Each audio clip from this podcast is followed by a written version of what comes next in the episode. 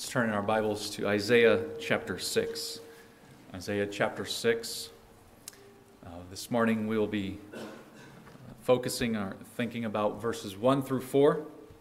I'm going to read through verse 8 of Isaiah chapter 6.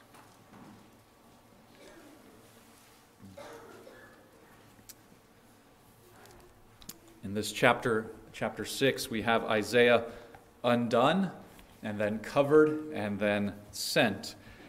And uh, we are going to focus this morning on Isaiah coming undone, although he describes that in verse 5. What is it that makes him come undone? That's what we will study today in verses 1 through 4. So let's read Isaiah chapter 6, verses 1 to 8. In the year that King Uzziah died, I saw the Lord sitting upon a throne high and lifted up, and the train of his robe filled the temple. Above him stood the seraphim.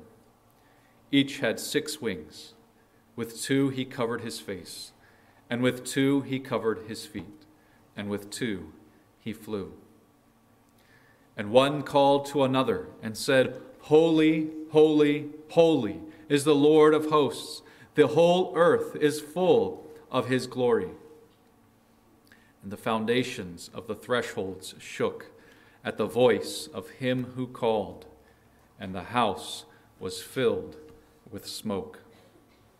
And I said, Woe is me, for I am lost, for I am a man of unclean lips, and I dwell in the midst of a people of unclean lips, for my eyes have seen the King, the Lord of hosts. Then one of the seraphim flew to me, having in his hand a burning coal that he had taken with tongs from the altar. And he touched my mouth and said, Behold, this has touched your lips. Your guilt is taken away, and your sin atoned for. And I heard the voice of the Lord saying, Whom shall I send, and who will go for us? Then I said, Here am I. Send me. This is the word of our God. Let's pray for God's help and blessing upon his word.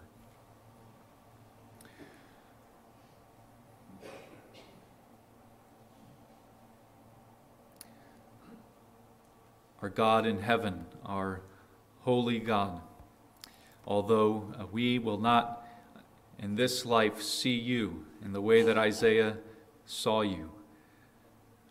We remember the words of Peter that though we have not seen you, we love you and are filled with joy inexpressible. And our Lord Jesus says, Blessed are those who believe without seeing. And so we pray that uh, you would bless us as we hear from you we can know you through what you have given to us in your word. And we can know you just as truly. And we can love you and be filled with joy. We pray that you would help us to do this. We need your Holy Spirit, the Spirit of Christ, to be sent, to be given to us, to give us knowledge and understanding and insight into your word, that we might sense that we are hearing from the Holy God. We pray that you would do this for us. We ask in the name of our Lord, Jesus Christ. Amen.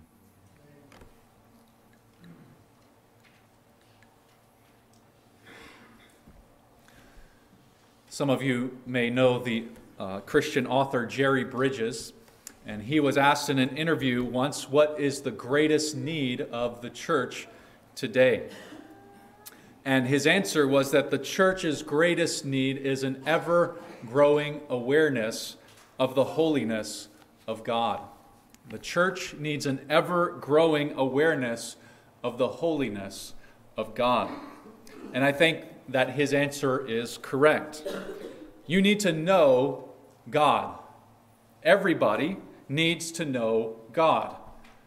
And so it matters what God you know.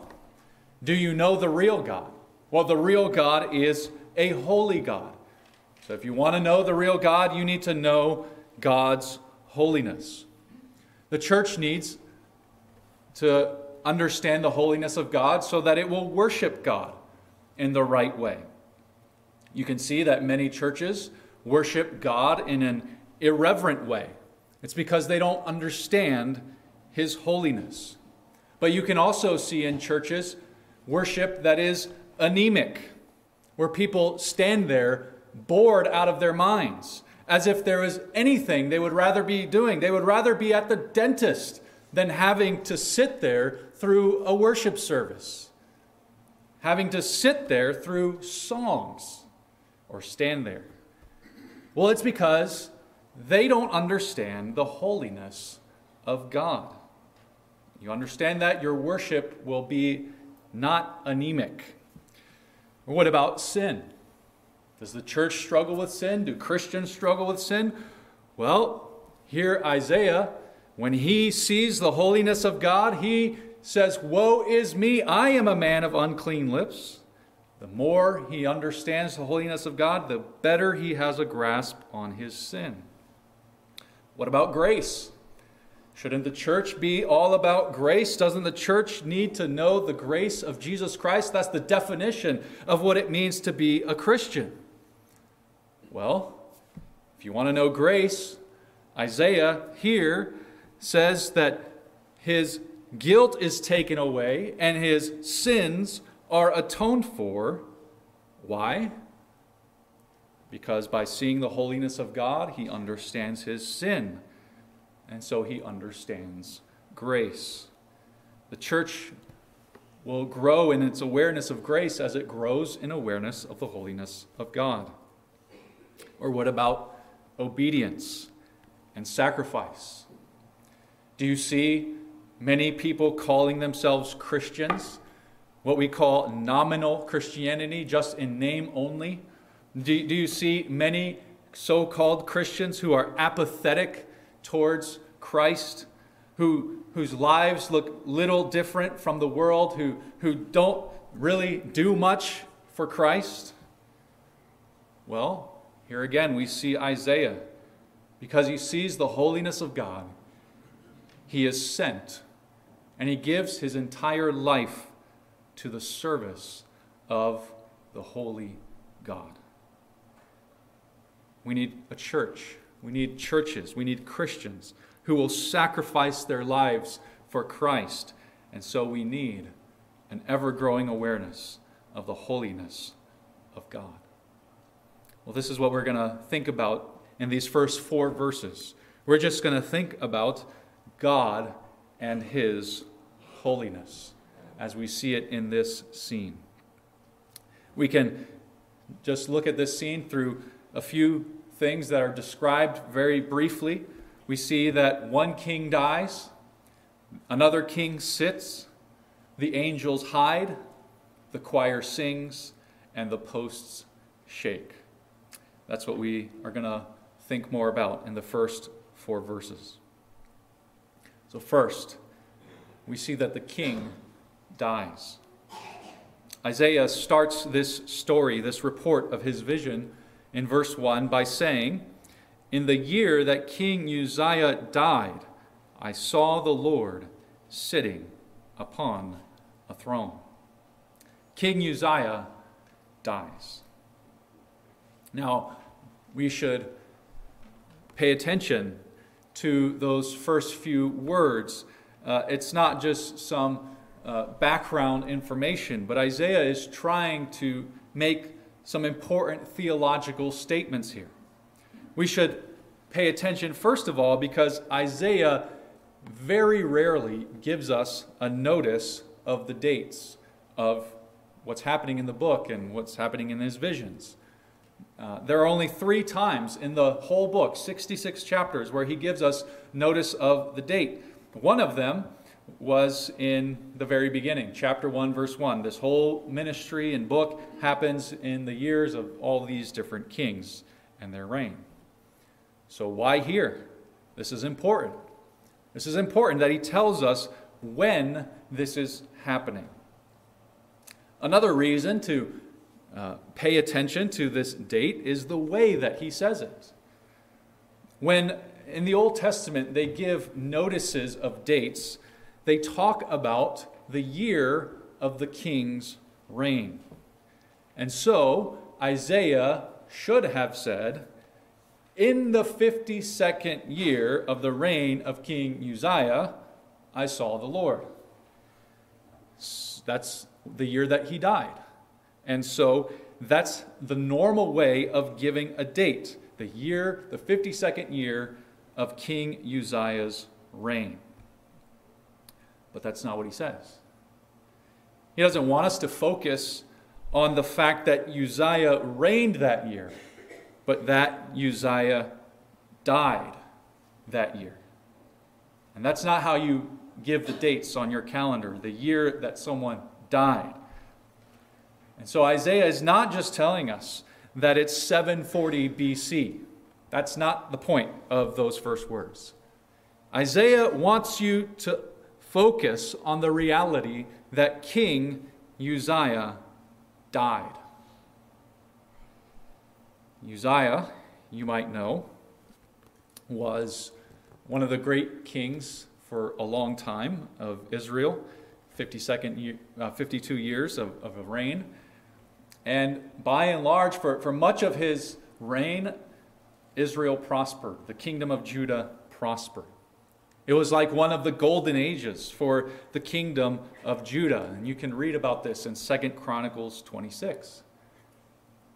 But after a lot of prosperity, the Bible tells us that when Uzziah became strong, he became proud.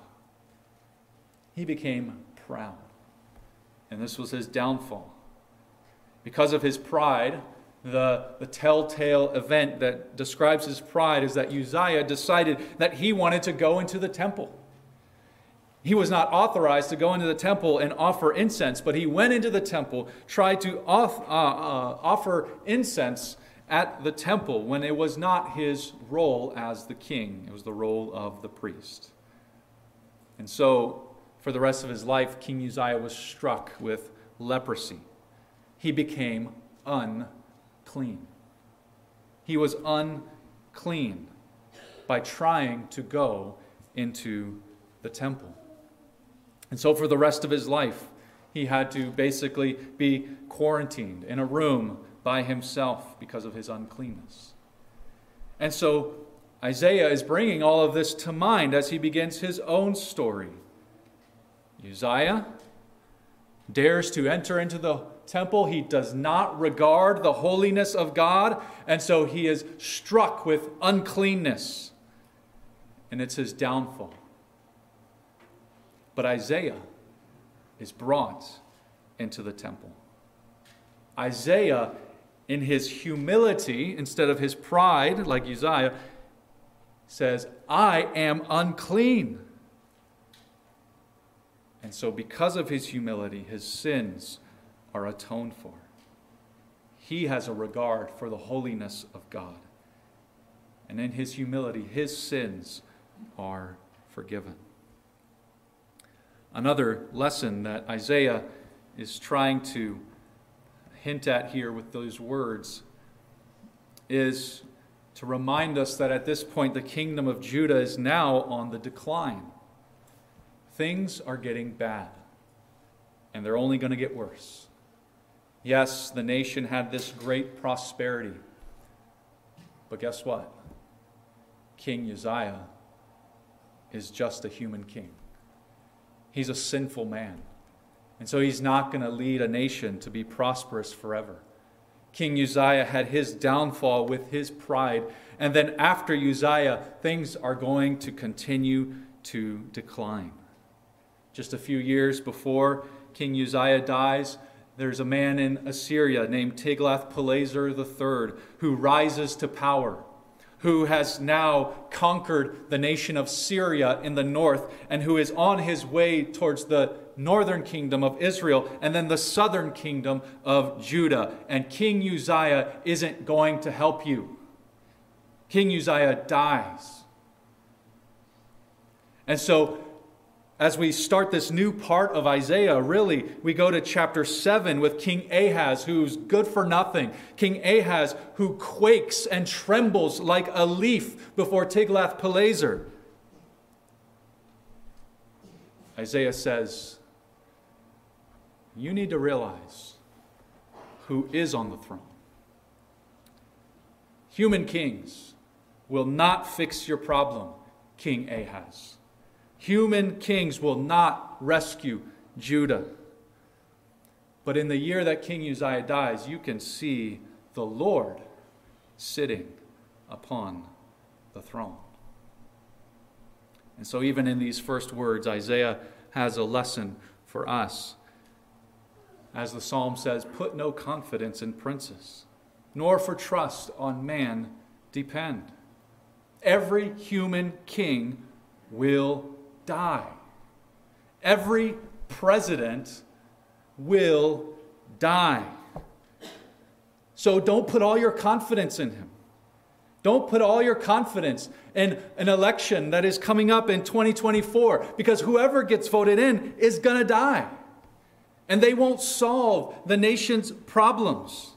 Whether there's temporary prosperity or not, it doesn't matter. He's going to die. But there is one king who sits on the throne. Wouldn't you rather spend your life serving a king who never dies? Wouldn't you rather spend all your efforts and energy and emotional angst over a kingdom that will not be shaken? Rather than putting confidence in princes and presidents who will just die. So the king dies, but another king sits on the throne, the great king, the king of kings. And so Isaiah describes him next. He describes what he sees. The king sits. He says, I saw the Lord, in verse 1. I saw the Lord sitting upon a throne, high and lifted up, and the train of his robe filled the temple. Isaiah sees the Lord. The title he gives here is the title that means master or Lord, not the name of God that he will use in verse 3, but he sees the king. He sees the king seated upon the throne. Now, how does Isaiah see God? God says, Exodus 33, verse 20, No man can see me and live. God says through Paul in 1 Timothy 6 16, God dwells in unapproachable light, whom no man can see nor will see. You cannot see God. No one can see God. So, what does Isaiah see? Well, this is what many people we call accommodation or condescension. That God has to in some way make himself known to us in a way that we can understand, a way that we can know him. And we, it's, it's the real him, but he's giving himself to us, revealing himself to us in a way that we and, and our senses, in this case Isaiah's senses of sight and sound, can actually take in. We can't see the essence of God. God is spirit, John 4:24 says but God accommodates himself to us. And so he appears in a vision to Isaiah in this way. God doesn't actually have a, a, physical throne made out of a certain metal, he doesn't actually have a, a robe made out of a certain fabric. He is a spirit, but he's accommodating himself to us. Theologians like John Calvin, they call this baby talk. God talks to us the way you talk to a baby. You go outside after lunch today, and one of our little toddlers falls on the ground and starts crying. You're not going to get the whiteboard out, walk over, and start drawing the nervous system and explaining to the little toddler what neurotransmitters are and what this pain is and why they're feeling pain. You're going to talk to them in baby talk. You're going to crouch down and say, Do you have an ouchie? And so the word ouchie, compared to the extensive knowledge of the, the neural system is just a hint of our sight and knowledge of God compared to what God actually is. But God has to come down to us like we're little babies. And so, even this vision, verse 1, the great God, it's just us with our toddler like understanding of what ouchies are compared to what the nervous system is. So, God is appearing in this vision to reveal himself in this way. What do we see? He says, I saw the Lord sitting on a throne, telling us that God is king. He's sitting on this throne, and it is high and lifted up. And most likely, Isaiah is in the temple, or he's having a vision of, of the, the temple of Jerusalem. And so there's the Holy of Holies with the mercy seat and the cherubim there, and that was considered to be like God's throne. But this is a throne that is high and lifted up, the way that kings will sit on a platform. So we have sort of a platform here. Uh, so the platform is here. You'd, you would have a, a throne at the top of the platform. And the idea is to represent authority, to represent that this is the person seated in power. But here, picture in the temple, Isaiah looks up to the ceiling and he sees that the throne is way up there in the ceiling. And he doesn't even see the, the top of the throne. All that he can see is the train of a robe.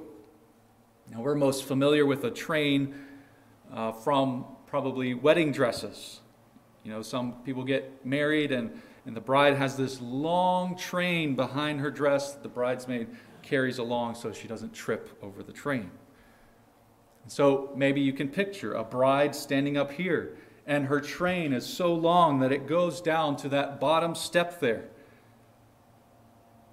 How small would you have to be so that if you look up, all you see is the edge of the train?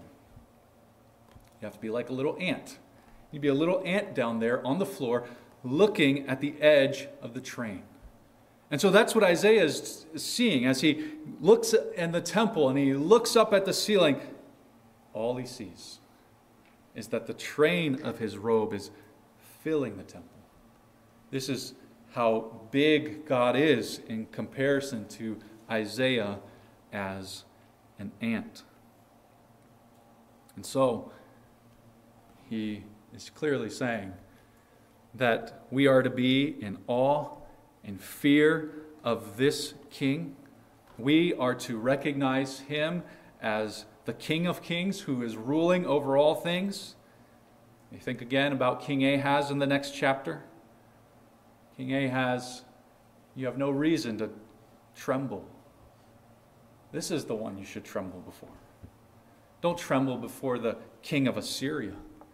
The king of Assyria is an ant in comparison to the God on the throne if we really saw and understood God in this way, then the fear of man would be gone.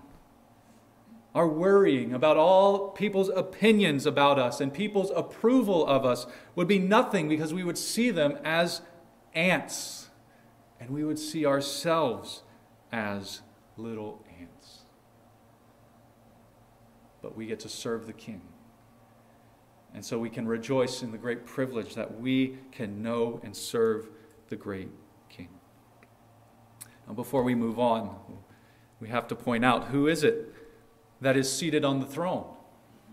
Well, the Gospel of John tells us that Isaiah sees the Son of God. At the end of John chapter 12, John is quoting Isaiah 6, the verses in verses 9 and 10 that we'll get to in a few weeks. But then John says, John 12, 41, Isaiah said these things because he saw him and spoke of his glory. He saw his glory and he spoke of him. Referring to Jesus, referring to the Christ. Isaiah saw the Son of God and saw his glory. And so Isaiah speaks, Holy, holy, holy is the Lord of hosts. It's the Son of God.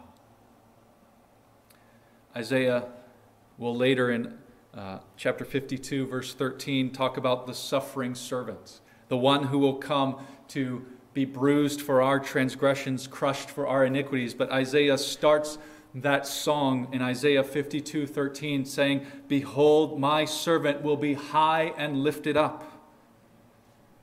Only two people are called high and lifted up in Isaiah the Lord and the suffering servant, because they're the same person, or the same God. The Father and the Son and the Spirit together are high and lifted up fully God, a fully God to be worshiped and glorified.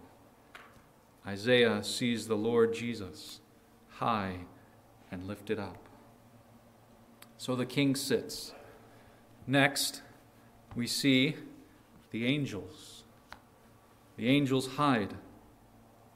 Verse 2 Above him stood the seraphim. Each had six wings. With two he covered his face, and with two he covered his feet, and with two he flew. Important people have what we call a retinue. A retinue is a group of people that follow that important person around.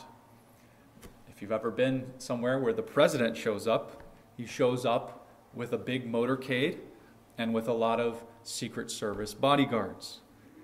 If you've uh, seen with famous people, they are usually constantly surrounded by paparazzi, or uh, others might be surrounded by journalists who are trying to get an interview with a person. This sometimes even happens with some preachers. I heard once uh, a friend of mine uh, was at a conference where Paul Washer was speaking, and he said he had to stand in line for one hour to shake Paul Washer's hand because there was a whole line of people wanting to talk to Paul Washer. And so the fact that there are often a lot of people surrounding someone is some indication that people think that person is important. It doesn't draw attention away from that person. Oh, you focus on the whole retinue around the person. You focus on the motorcade. No, you focus on the fact that the president must be pretty important if he has this motorcade. And so it is with the seraphim. The seraphim are the retinue, they are the attendants of the king. And our attention is not so that we can talk only about how great seraphim are. But if we, folk, if we think about how great the seraphim are, that should lead us to then think even greatly, more greatly, about the king. The king has these great beings, and they are merely his servants. The seraphim are glorious.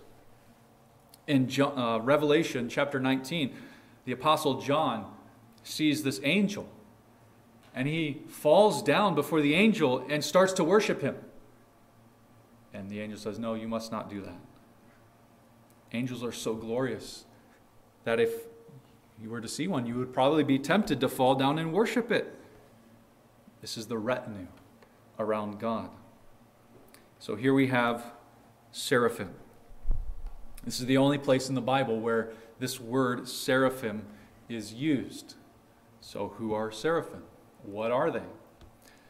Uh, well, I'll probably not give you an answer that satisfies you because a lot of people try to do this whole angelology, taxonomy, genus and species of all these different angels and, and how they're the same and how they're different. You have living creatures, you have angels, you have cherubim, and you have seraphim. Uh, it's, it's kind of my opinion that nobody really knows, and we're not really going to know on this earth. There are similarities and there are differences, and uh, we could spend a lot of time comparing and contrasting but we don't know. Are the seraphim cherubim? Are the seraphim the living creatures? Are the seraphim their own kind of angel? I can't say for sure. They are some sort of angel. They do sound similar to what John says in Revelation 4 8, that the four living creatures are around the throne crying out, Holy, holy, holy. That sounds similar, doesn't it? But they're called four living creatures and they have four heads. That's not what we see here. We also have in, in, Daniel chapter 7, verse 10, the throne of the Ancient of Days, and it says, thousand thousands serve him. I think it's more likely that that's what the seraphim are. They are these thousand thousands of angels around the throne whose job is to serve the Ancient of Days, God Himself. But Isaiah is not trying to write an entry of the encyclopedia of angels so that you can know all the different kinds of angels that are out there for your intellectual curiosity. That's not his point. Isaiah is just wanting to give you a vision of what he sees. He sees seraphim, and these seraphim are glorious. The word seraph means to burn, and that's why he calls them seraphim. They are the burning ones. They are on fire. He sees them on fire. They are constantly burning. They're burning because they're in the presence of the glory of God. If you take like a stick or a, a piece of wood and you put it into a fire that's already burning, you put that stick in, it's going to catch on fire. And then you often see when you have them together that together it makes a bigger flame. And that's something like the image that, that I have of, of when the seraphim are so close to the throne of God that they cannot help but catch on fire. But they're burning without being consumed. They're burning in this glory forever and ever and ever. The glory of God is constantly lighting them up on fire, uh, so to speak. They are constantly in the presence of the glory of God. They are above him, verse 2 says. They are above him on the throne, and so they are there serving him. That's their job, is to serve him. And then they have these wings. Each one has six wings. Uh, so it says that they cover their face with two of them covering their face, likely because they cannot bear the sight of looking directly upon the glory of God. They cannot bear the burning bliss, so they cover their face. With the other two, they fly around to do his will, to serve him. And with the other two, they cover their feet. They cover their feet. Seems that the reason they cover their feet is a symbol of their creatureliness, representing that they are creatures. They are not gods. They were created by God. But they're also not sinful creatures. These are the, the good angels, the ones that had not sinned. And so they are allowed to be in the presence of God because they're not sinful. But they are creatures. And so they cover their feet. Their creatureliness cannot come into this even more close, direct contact with the glory of God. God is so holy, so above creation, that even sinless creation must cover itself and bow before Him. This is what the seraphim do. But next, we see the choir sings. The choir in verse 3, the choir of seraphim, it says, One called to another and said, Holy, holy, holy is the Lord of hosts. The whole earth is full of his glory. They sing to one another. Some people think that there are two of them here calling to one another because of those two cherubim in the Ark of the Covenant and the Holy of Holies. Again, I think it's more likely that this is a whole choir of thousands of thousands, and they are calling to one another. Uh, literally, each one says to that one. So maybe you can picture them on, on two sides of the throne, and this side calling out to the other side. It could be that they are doing what we call antiphony. Antiphony is when one group sings the part and then the other group sings a part.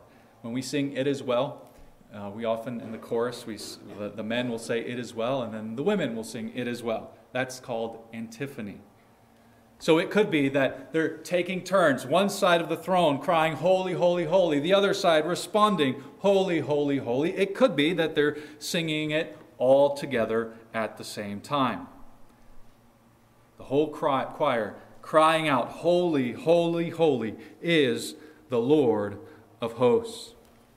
Calling upon him as Yahweh by his name, the Yahweh of hosts, the Lord of the armies. That's what the host means. They are the angel armies who are doing his work, doing his bidding, fighting on behalf of the church to protect his people and to do his will. And so they are calling out endlessly in praise to God. We can just pause at this point and talk about ourselves and how this applies to us we too are called to live in ceaseless praise to the holy God. Your life is meant to praise God forever and ever. And even we are called to display our praise by coming together and singing together in constant praise of God. The repetition here We'll see later it's for emphasis, but it's also here for repetition. I think Isaiah is trying to also get across this idea that this is a constant praise. The seraphim don't get tired of the word holy. And so they can say it over and over again Holy, holy, holy. Maybe you've seen some great sights in your life. And when you first get there, you can't help but respond, Wow, amazing. And it comes out of your mouth. Well, what if you see the sight of God? The first thing you're going to say is, Wow, amazing. But what if you do nothing but always say those words Wow. And every time you were to look upon the Lord on the throne, your response would always be Wow. As if you are seeing it for the first time. You are being impressed with this for the first time. This is what's happening with the seraphim. Every moment that they are burning up in the glory of God, they are also being impressed with His holiness so that they cannot help but respond as if it's the first time. Holy. He is holy. And so they keep saying it over and over again Holy, holy, holy. Maybe you have a favorite song. You ever had the experience of finding a song that you listen to over and over again because you love to hear the song? Maybe you've had another experience where you, you thought you had a favorite song. But after 300 times, you say, okay, I'm tired of that song now. It's no longer my favorite. Is this your favorite song? Would you ever get tired of singing this song? The seraphim never get tired of singing, Holy, holy, holy is the Lord of hosts. But if we're honest with ourselves, the truth is we, we do get tired of singing holy, holy, holy. We are fallen people, sinful people. We love singing praises to God, but the reality is we can go from one minute of praise to God to, to the next minute looking over at our phones and a, a new cat video is posted and your mind starts thinking about cat videos. All uh, 30 seconds after singing about the holy God. We all know that, that we can have a wonderful worship service where we sense that God is present with us, but then in an hour, we're, we're going to get grumpy. We can get frustrated about something. You're going to feel tired. Your mind is going to wander. You're not always thinking about the holiness of God. You're not always in awe and living in ceaseless praise. But God is worthy of this. God is worthy of our constant, unending praise and awe. We can also think about what verse 3 tells us about singing. Paul tells us in Colossians 3:16, sing to one another.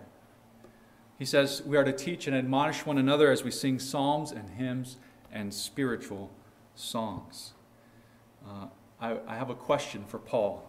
I want to ask him one day when he said those words, one another, was he thinking about the seraphim? Are we supposed to be like the seraphim as they call out to one another? Is that why he says we ought to sing to one another? But that's what Paul tells us to do. That's what the seraphim are doing. You can sort of imagine that, that not only is the holiness of God encouraging to, them to constantly sing, but also as they call out to one another. It's like the, the staring game who's going to blink first? Which seraphim is going to be the first one to stop singing, Holy, Holy, Holy? And so this side sings, and they're like, oh, not going to be me. Nope, he's still singing. I got to keep singing. And so constantly they're spurring each other on to sing. And this is part of what the church is for. Singing is not about you and God only. It's not about your personal praises to Christ, but Paul says, sing to one another. Because as we do it together, we are spurring each other on even more to sing praises to God. And so I encourage you to have this on your minds as you sing that you're singing to the other side of the room, you're singing to one another. And you can even do this not just in your head, but you can do it physically. Don't just always, if you, if you know the tune, if you know the words, you don't always have to bury your head in a hymnal, but you can actually look and turn your, your voice to, to sing to the other people in the room. Because we are called to sing to one another. This is what the seraphim did. So, what are they singing? Well, of course, they are calling upon God as holy holy, holy. To be holy, as many of you know, means to be set apart. And God is holy because He is the Creator. He is God. He is the only God. He is so distinct, unique, different from everything else in the entire universe because He's the one who created all things. They were created for Him. So God is distinct, He is holy as the Creator God. He's the greatest thing you could ever think of or imagine, the greatest thing you could ever know. But the holiness of God is also talking about His perfection and His moral purity. It's a moral statement. God is completely pure in everything that He does and everything that He is. God doesn't just do holy things, God is holy. God is morally pure and perfect. And so, when it comes to everything that he does, as he interacts with the world, everything he does is holy. He has a holy love, a holy justice, a holy mercy. Everything about him is holy. And so, because he is perfectly holy, he hates sin. He must hate sin. It's like taking the, the two magnets and the opposite magnets attract, but the, the ones that are the same, they repel each other. And you try to stick those two magnets together and you can't do it. It doesn't work. The holiness of God repels every hint of impurity and sin. It is not possible for sin to come into contact with the holy God.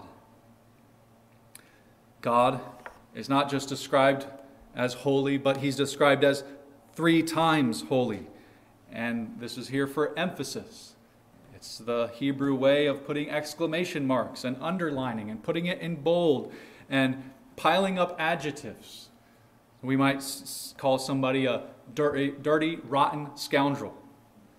Well, those three words all mean the same thing. He's a dirty, rotten scoundrel. But you pile them up together, and yeah, that's, that's a pretty bad person, huh? He's a dirty, rotten scoundrel. Well, this is how in Hebrew they do adjectives. They emphasize, they intensify by saying that someone is holy, holy, holy.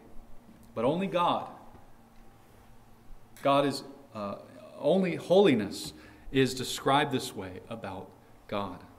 R.C. Sproul, you know the line the Bible doesn't say God is love, love, love, or justice, justice, justice. No, God is holy, holy, holy. It's who He is. If you want to define God, you could just use the word holy. I don't even think it's helpful to call it an attribute of God. It's, it's not a part of God the way that green eyes are a part of a person. No, it is who he is. It's, it's his being, his essence is holy. This is the God of the Bible, of reality. This is the God that you need to know and you need to worship, the one who in his being is three times holy. Well, then, verse 3 says, The whole earth is full of his glory. The whole earth is full of his glory. One guy, a man named Alec Motyer, he says, Holiness is God's hidden glory. Glory is God's all present holiness. Now, I read that and it took me about five minutes to understand as I was thinking about it. So I'll read it again, but you're going to have to go home and think about it. Maybe write it down. Holiness is God's hidden glory. Glory is God's all present holiness. So God is holy. But to creation, he shows his glory. His glory is the display of his holiness. And sometimes that's like in a, a physical light that people see his glory. But it means that we, we worship him, we recognize his holiness, recognizing him as God when we look at everything that glorifies him. So the world, all the earth, creation, and even every human being who truly knows him, though they suppress the truth, every human being reflects his glory in some way. The whole earth is full of his glory. And so the last part of the story here is then that the posts shake. The posts shake. The effect of the holiness of God becoming present to Isaiah, even in this baby talk kind of way. Verse 4 The foundations of the thresholds shook at the voice of him who called, and the house was filled with smoke. The voice is the voice of the seraphim. They're the ones who are calling. This huge choir, or the, the volume of the, the, the choir, however many they are, makes the doorposts of the temple shake. He feels, Isaiah feels the ground, the temple shaking, and the house is filled with smoke. The smoke is a description of the presence of God. Uh, you see that in the Old Testament in the tabernacle. The smoke reveals God. You know God is there because the smoke is there, but the smoke also hides God. It hides Isaiah from seeing even more. Isaiah himself cannot behold that glory of God. So the house is filled with smoke in some ways as a mercy to him that he would not have to see the glory of God. I don't know if you've ever been in a situation where you're overwhelmed with sights and sounds. You ever been somewhere where it was so loud? And then the, the lights, maybe they're strobe lights, the lights are always flashing at you. And maybe there are smells around you, and maybe you feel the ground shaking like at a concert when the, the booming of the concert is literally making your, your body shake and the ground shake. You're in places like that where you say, I can't be here anymore. I got to get out of here. I'm getting this terrible headache, or I'm, I'm getting sick. Well, this is what happens to Isaiah. He has the sights of the throne and the burning seraphim. He's got the sounds of the loud choir. He's got the feeling of the earth shaking. He's got the smell of the smoke. And he can't take it. Woe is me. I am undone. This is what it's like to be in the presence of just a small bit of the holiness of God. So, Lord willing, over the next few weeks, we'll look at his response, the atonement, and then how he is sent. But here is what we need to think about as we come to the end. How will you respond to the Word of God showing you the holiness of God? Are you going to leave this room the same person that you were before 11 o'clock? How can you leave unchanged? This is the, the one, the God that you were made to know and to praise. Isn't there something about this passage, whoever you are here, that draws you to this God? You are in awe of this God. You spend your whole week, you've spent all of last week thinking about all these other things, and you have all these desires, all these wants. You, you want so many things for your life, but you realize how empty all of it is. But then you read these words and you say, Yes, that's what I need. This is the thing that satisfies. This is what fills me. This is what I want more and more of. And so the holiness of God is what makes you come undone. It's overwhelming. And yet, mysteriously, you say, I can't get enough. We could spend all day just talking about these words. And we would never be able to get enough, and the seraphim never get enough of calling out this song because it's what we were made for. You were made to glorify and enjoy God. You will never find satisfaction and joy in anything else but to know this God. Come to Him, know Him Call upon Him to reveal Himself to you. He calls you to come to Him and has made a way through Jesus Christ, the, the atoning sacrifice we'll think about next week. It is Christ who can Uh, forgive you of your sins so that you, a sinner, might come into the presence of a holy God. But you must call upon Him, draw near to Him, tell Him that you want to truly know Him. And for us who are Christians, seeing, reading these verses should make us want to be more and more holy. Be holy, God says, as I am holy.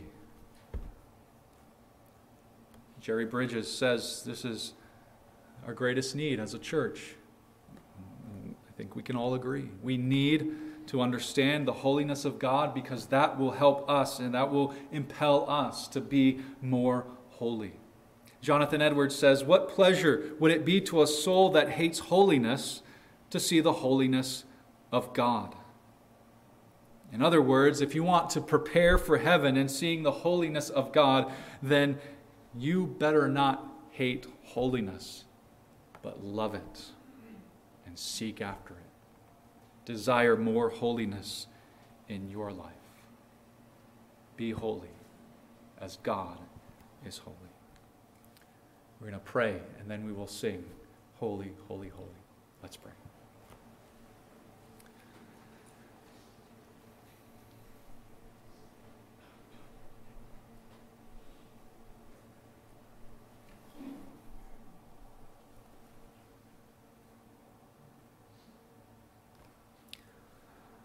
Oh God, we pray that your name might be hallowed, may be regarded as holy. The whole earth is full of your glory. May all mankind, whom you have created for your glory, may they bow their knees before you and call upon you as their holy God.